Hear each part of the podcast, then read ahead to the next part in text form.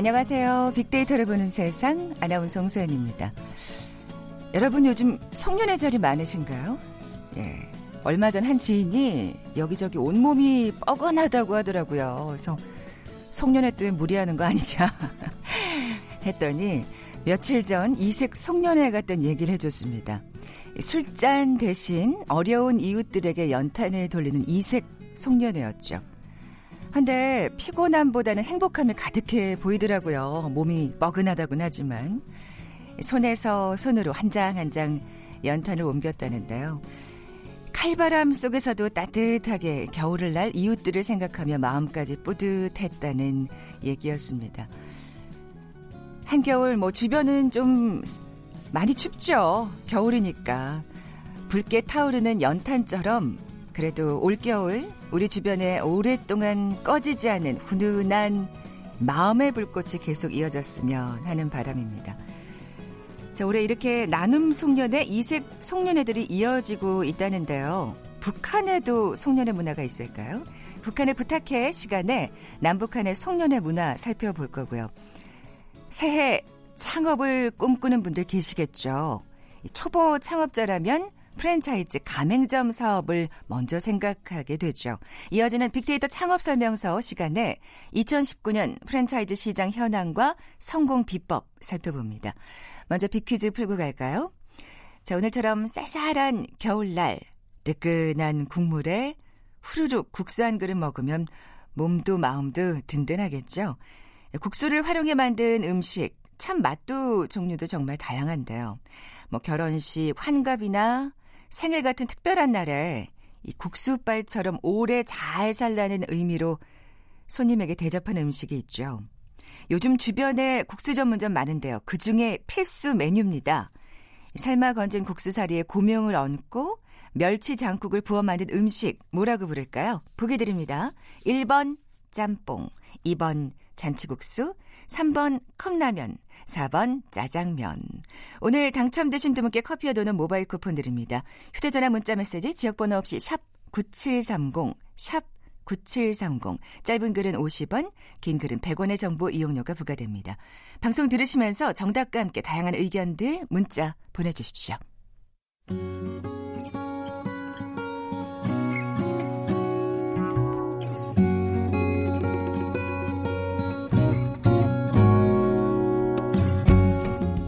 빅데이터야, 북한을 부탁해. 빅데이터야, 북한을 부탁해.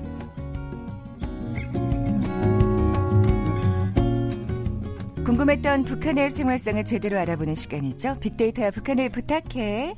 빅커뮤니케이션 전민기 팀장, 북한 전문 인터넷 매체 데일리 NK의 강미진 기자 나와 계세요. 안녕하세요. 안녕하세요. 네. 얼굴들 보니까 괜찮으신데? 뭐 송년회로 뭐 그렇게 뭐 찌들었다 뭐 이런 느낌은 안 들어요. 네. 어떠세요? 아, 요즘 진짜 송년회가 많아요. 네. 네. 뭐 근데 사실 우리 강 기자님은 술도 잘 못하시는데 좀 그런 자리가 어떠실까 궁금해요. 어, 술은 잘 못하지만요. 네. 이제 회식 자리에서는 마지막까지 물로 어, 참가할 수 있습니다. 저는 네. 대부분 그런 편이거든요. 술 마신 사람만큼 그 자리를 즐길 수 있는 네. 그 대단한 능력인데요.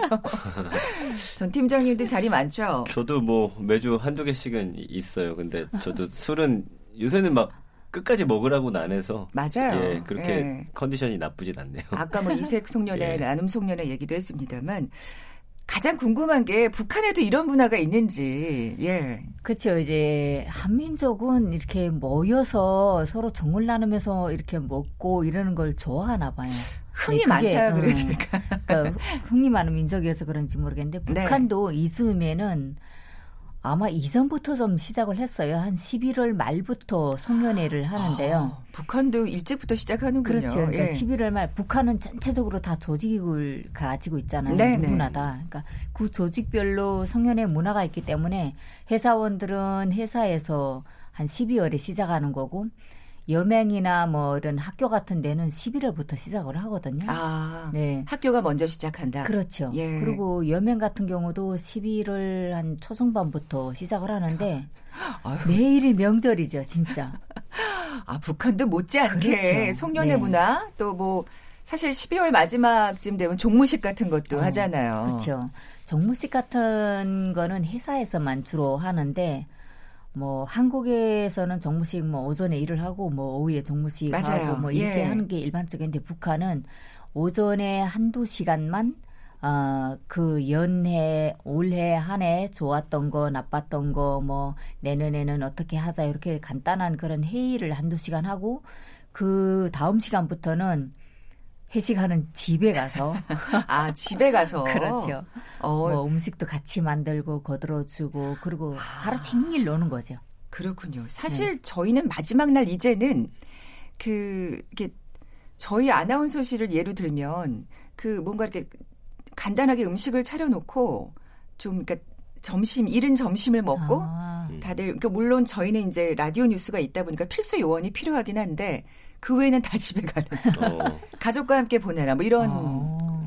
근데 요즘 그 이쪽 우리 남쪽에서는 거의 그렇게 보내지 않나 싶어요. 그 마지막 날을. 음, 그렇죠. 네. 좀 일찍 끝내주는 분위기가 네, 네. 굉장히 많죠. 예, 특히 마지막 날 같은 경우는요. 네. 예, 예. 그리고 이제 송년회 같은 경우는 이제 마지막 날 아니더라도 회식 보다는 그러니까 술을 막 먹는 회식보다는 다양한 이벤트들로 좀 채워 가려는 노력들을 많이 하고 있어요. 음, 사실 또 이렇게 그 주머니 사정이 얄팍해져서 예. 저희도 원래 따로 송년회가 있었는데 그쵸. 없앴거든요. 마지막 날 대신하는 걸로. 네. 그 트렌드도 좀 얘기를 해볼까요? 네, 그래서 예. 요즘 사실은 젊은 층들은 20, 30대 같은 경우는 미움 받더라도 술을 강권하는 손년에 참석하지 않겠다라는 음. 사람들이 어. 많아요. 예. 뭐 저 다른 일 있습니다. 약속 있습니다라든지 아. 집안에 뭐 행사가 있습니다라든지 빠지는 경우가 많다는 거예요. 그러니까 예전에는 사실 그런 얘기를 꺼낼 분위기가 전혀 아니었는데 예. 이제는 그런 용기를 낼 만한 예, 예 용납이 되는 1차에서 꼭 참석해야 하는 1차에는 참석하고 2차 가자고 할 때는 빠진다든지 아, 이런 아, 젊은이들 예. 상당히 많죠. 그리고 팀장급 이상에서도 분위기 자체가 이제는 좀 바뀌어야 할 때다라는 분위기가 좀 형성되다 보니까 뭐 다양한 이벤트들로 뭐 예를 들면 같이 공연을 본다든지 음, 한번 소개를 해드렸었죠. 예. 예. 뭐 고급 레스토랑을 간다든지 이런 식으로의 좀 변화가 음. 확실히 좀 많이 생겼습니다. 고급 레스토랑 점심 때 가는 거 맞습니다. 예, 예. 그만큼 이 젊은 세대들이 그 예전에 그 부어라 마셔라 했던 송년회에 대한 네. 거부감이 있는 것 같아요. 그렇죠. 취업 포털 사이트하고 여론조사 기관이 함께 직장인과 학생 3천 명을 대상으로 2019년 송년회 설문조사를 했더니 59.4%가 송년회 참석이 부담된다 이렇게 이야기를 했어요. 그럼 오. 왜 가기 싫으냐 네, 물어봤더니 네. 예, 그냥 분위기 자체가 불편하다 음. 17%. 그다음에 음주 강요 16.8%, 경제적 여유 부족 14.6%. 음, 불편한 사람이 있어서 시간적으로 여유가 없어서 장기자람이 부담된다도 7.6%. 아우 그리고 자꾸 이렇게 돌아가면서 건배살 시키는지 모르겠어요. 그것도 있어요. 송년사, 신년사 아, 아, 예, 멘트 그러네. 준비 부담 7%. 그다음에 사내 정치에 대한 거부감 뭐 이런 식으로 다양한 의견들이 아, 있습니다. 이게 지금 사내 정치 풍경이란 말도 그렇고 분위기 자체가 불편하다도 그렇고 이렇게 네. 왜 높으신 분들 옆에서 계속 왜 잔이 아, 비었는지 그렇죠. 또 네. 챙기고 따라야 되고 뭐 이런 맞아요. 게 예, 예. 불편한 거예요. 우리 젊은 세대들은. 그렇습니다. 예. 그 북한은 이 정도는 아닌가요? 아니죠. 저는 아, 그래서 네네. 어떤 모임에 가서도 옆 사람 술잔이 비던지 안 비던지 전혀 이제 깨지 않는 거. 물만 드시는 네, 물 제가 마실 것만 마시는데 아, 그게 이제 습관이 오래되다 보니까 북한은 그렇거든요. 옆 사람이 어 남자들이 주로 술을 많이 마시잖아요. 회사 같은 경우도. 그렇죠. 그러면 뭐 옆에 앉은 사람끼리 술잔을 이제 나누고 그다음 뭐 누구 뭐 어, 회장님이다, 사장님이다, 뭐, 네. 과장이다, 팀장이다 해서 술을 따라서 뭐 이런 거는 없거든요. 아. 그렇기 때문에, 그리고 회식, 네. 회식 문화 자체가, 어, 조금 그 하나에 웅얼이졌던 걸 다 풀어놓고, 또 뭐 새로운 뭐 결심을 가지고 네네. 네. 새해를 맞자 이런 어 그런 결심을 하는 자리이기 때문에 대부분 부담보다는 오늘 회사 출근 안 한 사람도 회식은 가요. 아. 네. 그렇군요. 약간 어떻게 보면 그 권위적이고 위계적인 그 질서가 우리보다는 좀 덜한 그쵸. 예, 장점이 있나요? 그럼 주로 어떤 음식을 먹나요? 음식은 한국에서는 뭐 식당에서 하다 보니까 식당 음식을 다 먹잖아요. 뭐 어느 식당에 가는가에 따라서 그 식당 메뉴를 먹게 되는데 북한은 다양한 음식을 먹습니다. 그러니까 그 아까 되게 우린 고기인데 1차는 그렇죠. 예. 북한도 이럴 때는 대부분 고기를 사용을 하는데 돼지고기를 먹냐, 뭐 오리고기를 먹냐 이렇게 고기를 가져와서 직접 그 개인집에서 이제 음식을 만들고 아 개인집이라고 하셨죠 아까 그렇죠. 북한 사람들이 음. 가장 모임에서 가장 많이 먹는 음식이 국수예요. 음.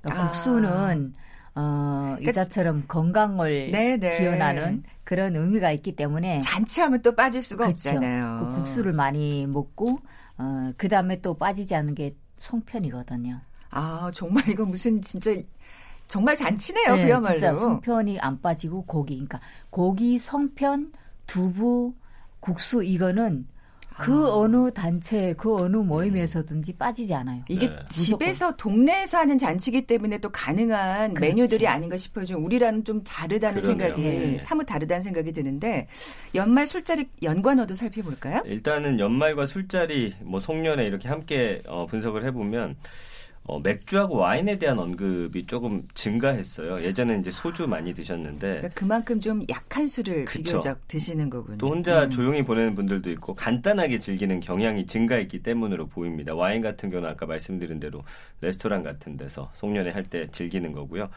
송년회와 함께 언급된 음식 키워드 보니까 1위는 부페였어요. 그래서 다양한 좀 요리를 즐길 수 있는 장소를 좀 부페요. 선호하는 것으로 나타났고. 아, 진짜 진짜 많이 변했네요. 예, 예. 그리고 평소 술자리는 주변 지인들과의 약속이 대부분인데 연말 술자리는 아무래도 직장 동료들과의 네. 회식이 좀 많은 것으로 보이는 게 연말하고 술자리를 함께 언급한 경우에는 직장인 직원 등의 언급이 선배 형 오빠보다 훨씬 많았다라는 게 아무래도 송년회 술자리는 어 직장 내 음. 어떤 술자리로 이어지는 경우가 훨씬 더 많은 것 같습니다. 네.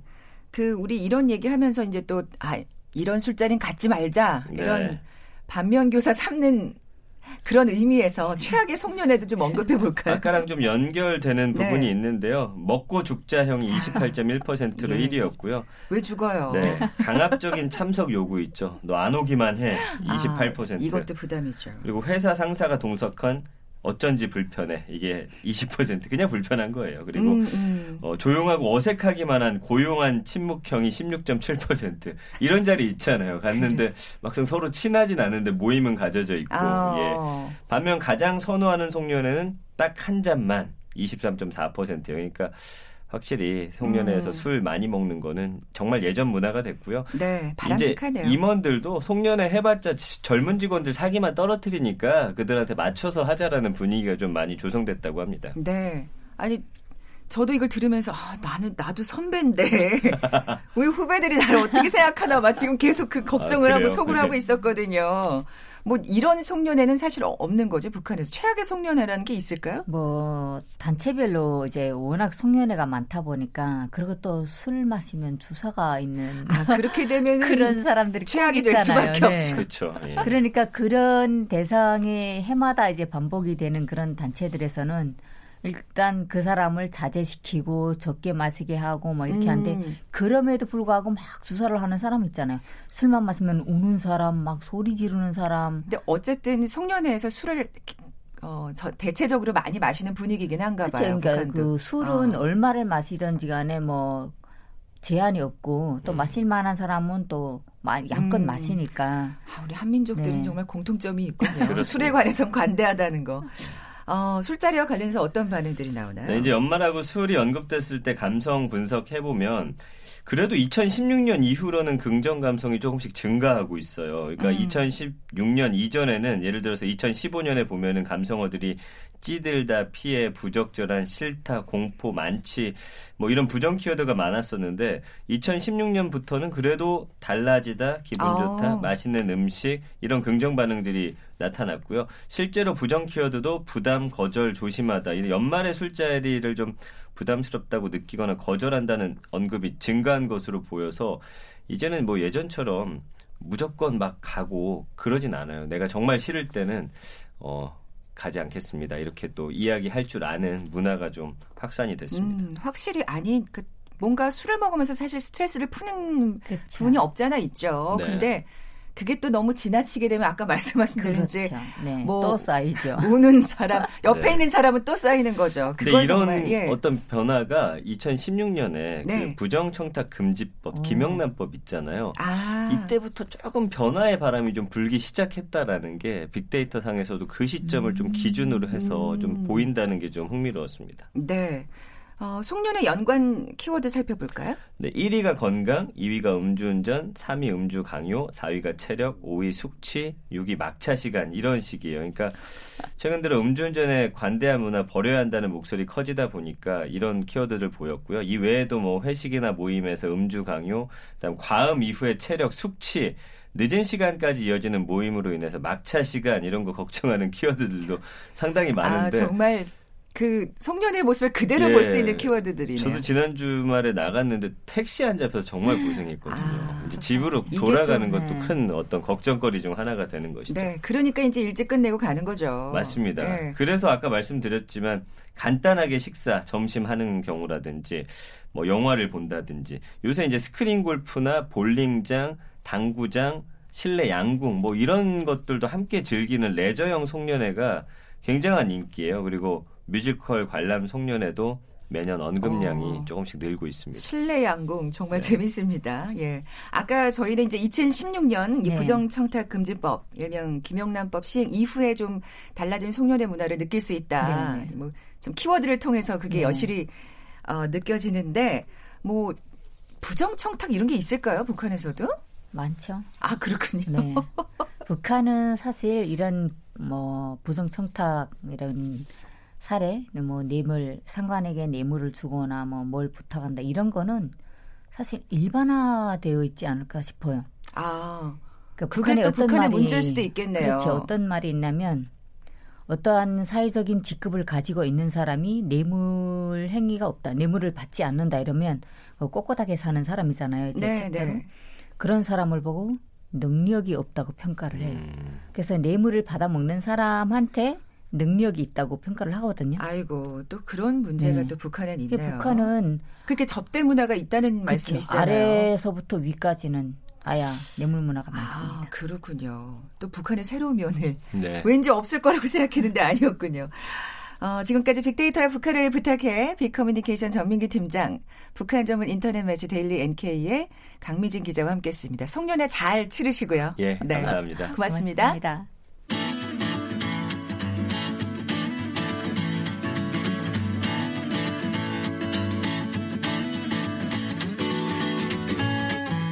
빅데이터에서 발견한 신의 한 수.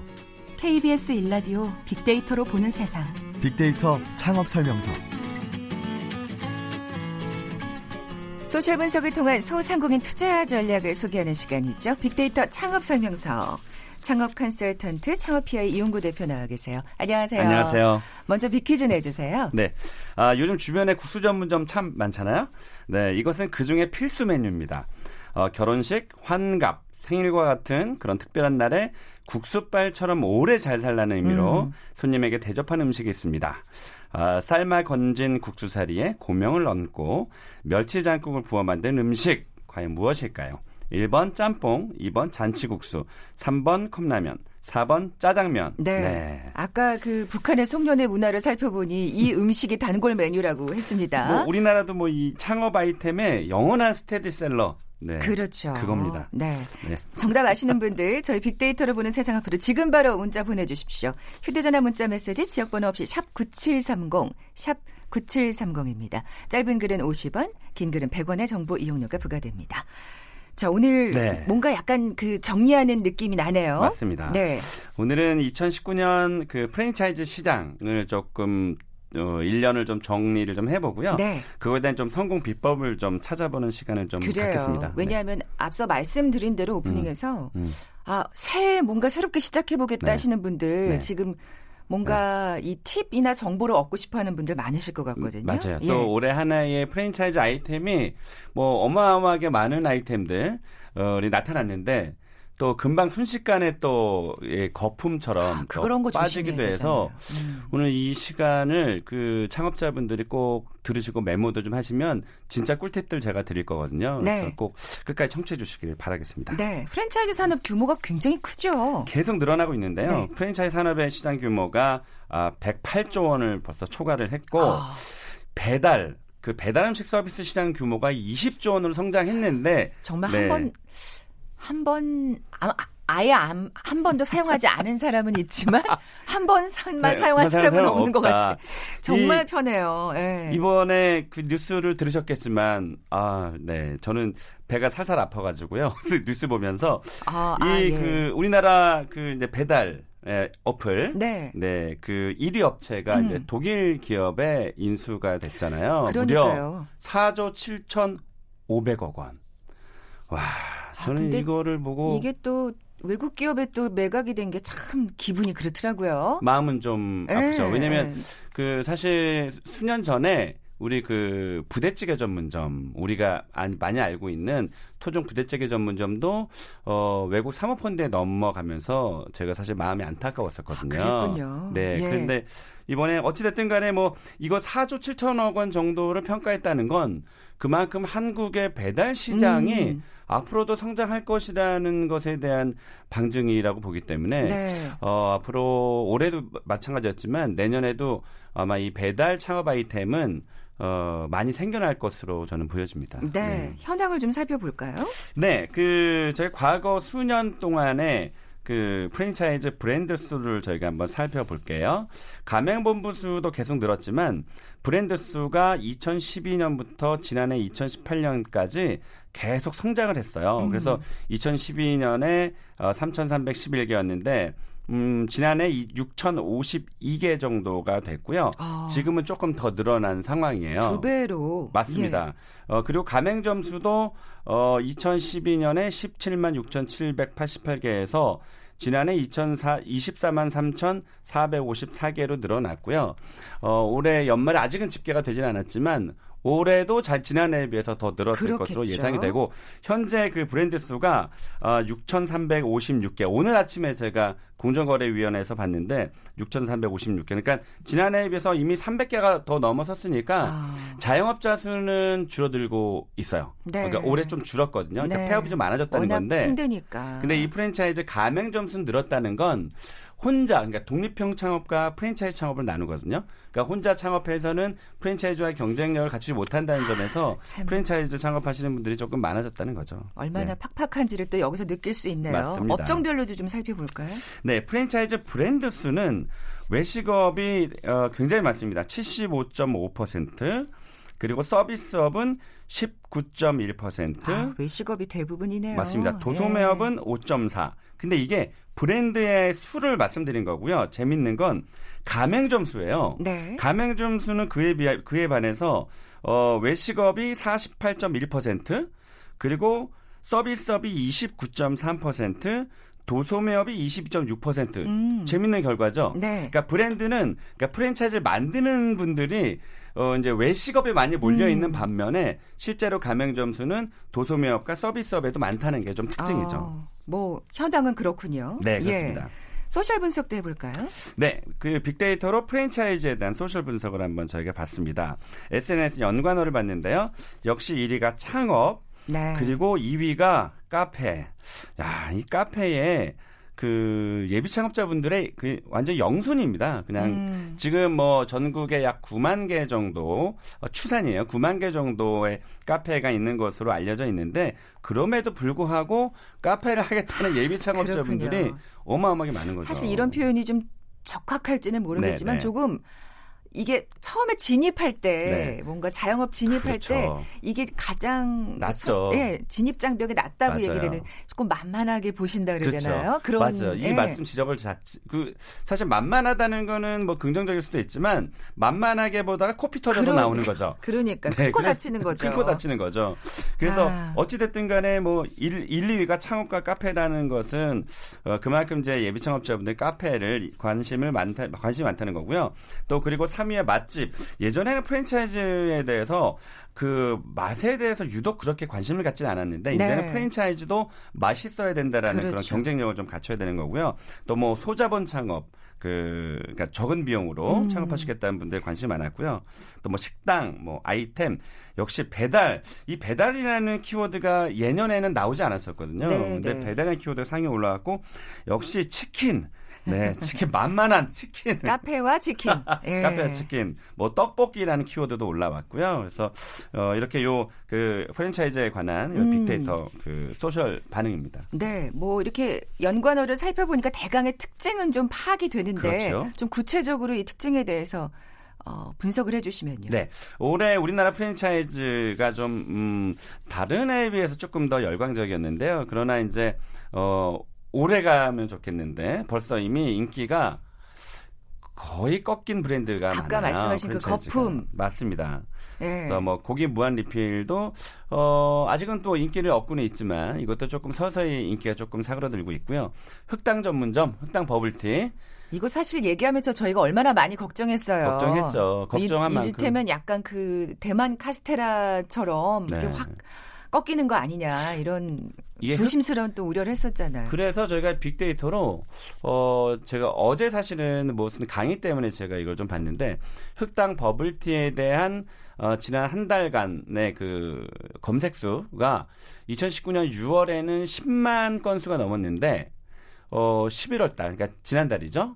2만 어, 건으로 뚝 떨어졌어요. 그 아, 검색 건수가 엄청나네요. 그만큼 이제 그런 음, 인기가 조금 떨어졌다는 뜻이고 또 마라탕 마라탕도 엄청 핫했다가 지금 또 어, 많은 프랜차이즈 브랜드가 생기면서 그렇죠. 조금 꺾였고요. 뭐 샌드위치 뭐 그리고 고기 전문점도 차돌배기 뭐 돼지 껍데기 뭐 일종의 다 핫했어요. 일종의 레드오션이 된 셈이네요. 맞습니다. 네. 사실 근데 그럼에도 불구하고 이렇게 프랜차이즈에 우선 어, 관심을 갖는 이유가 있을 거예요. 그게 분명히 장점이 있으니까. 맞습니다. 네. 일단 뭐 창업 기간이 짧잖아요. 우리가 뭐 아이템을 만들면 뭐 몇 개월도 걸릴 텐데 그 창업 기간이 좀 짧다라는 점 그리고 메뉴와 뭐 상품 개발이 좀 용이하다는 점 내가 안 해도 되니까 음, 그리고 그래요. 이게 제일 클 것 같아요. 맞아요. 그리고 물류 공급이 아, 편한 거 내가 예, 시장 예. 안 가도 되고 그리고 뭐 브랜드 파워가 있는 경우 좀 유리하고 또 뭐 운영 매뉴얼이라든지 무슨 뭐그 어, 조리할 때 하는 그런 조리 매뉴얼이라든지 이런 매뉴얼들이 있는 반면에 단점으로는 이제 그 대신 비싸죠. 비싸죠.